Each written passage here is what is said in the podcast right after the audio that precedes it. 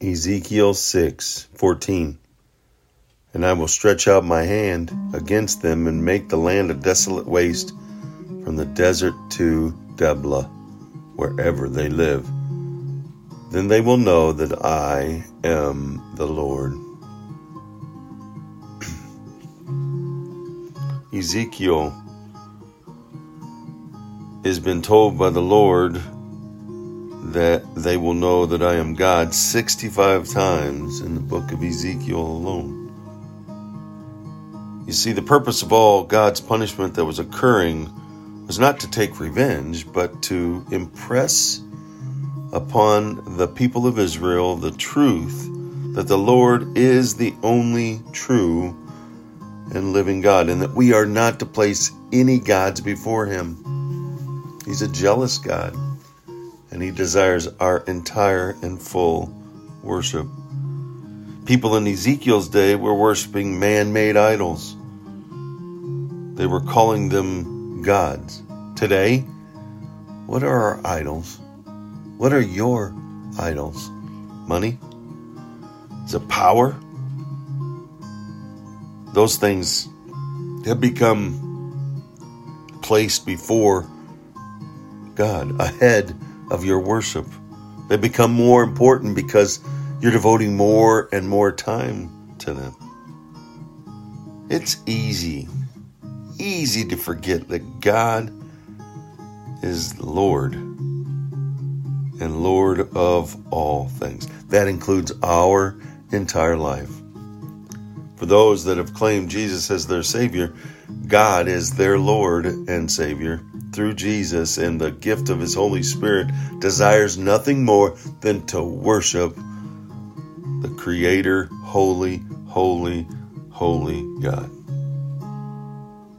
God's the supreme authority and the only source of eternal love and eternal life.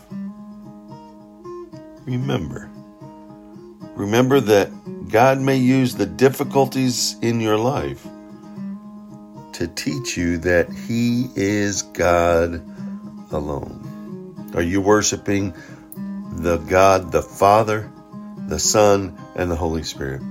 His desire is to have a personal love relationship with you. A relationship, not a religionship, not a bunch of do's and don'ts, not a much not a bunch of I have to's. But do you love him to the point where it's I want to spend time with the Lord? I want to communicate. I want to pray with Him. I want to sit and meditate. I want to listen to Him. I want to spend time in environments that encourage me to place Him at the forefront.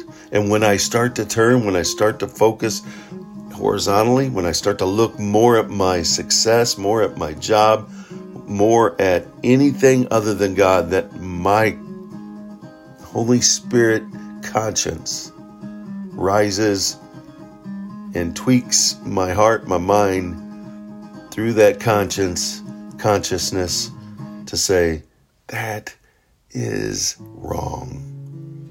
And that I only want to worship God the Father, God the Son, and God the Holy Spirit. That I walk with Him on a daily basis, loving Him, serving Him, and elevating Him as my one and only true God. In this world, they're going to throw all kinds of enticements. There's going to be all kinds of temptations. And the selfish heart wants to let that happen of that, let me elevate myself. And we place God on the shelf. Be reminded to focus on God and let that focus blur out the horizontal.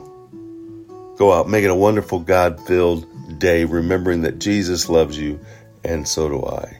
He did it. Let's do it.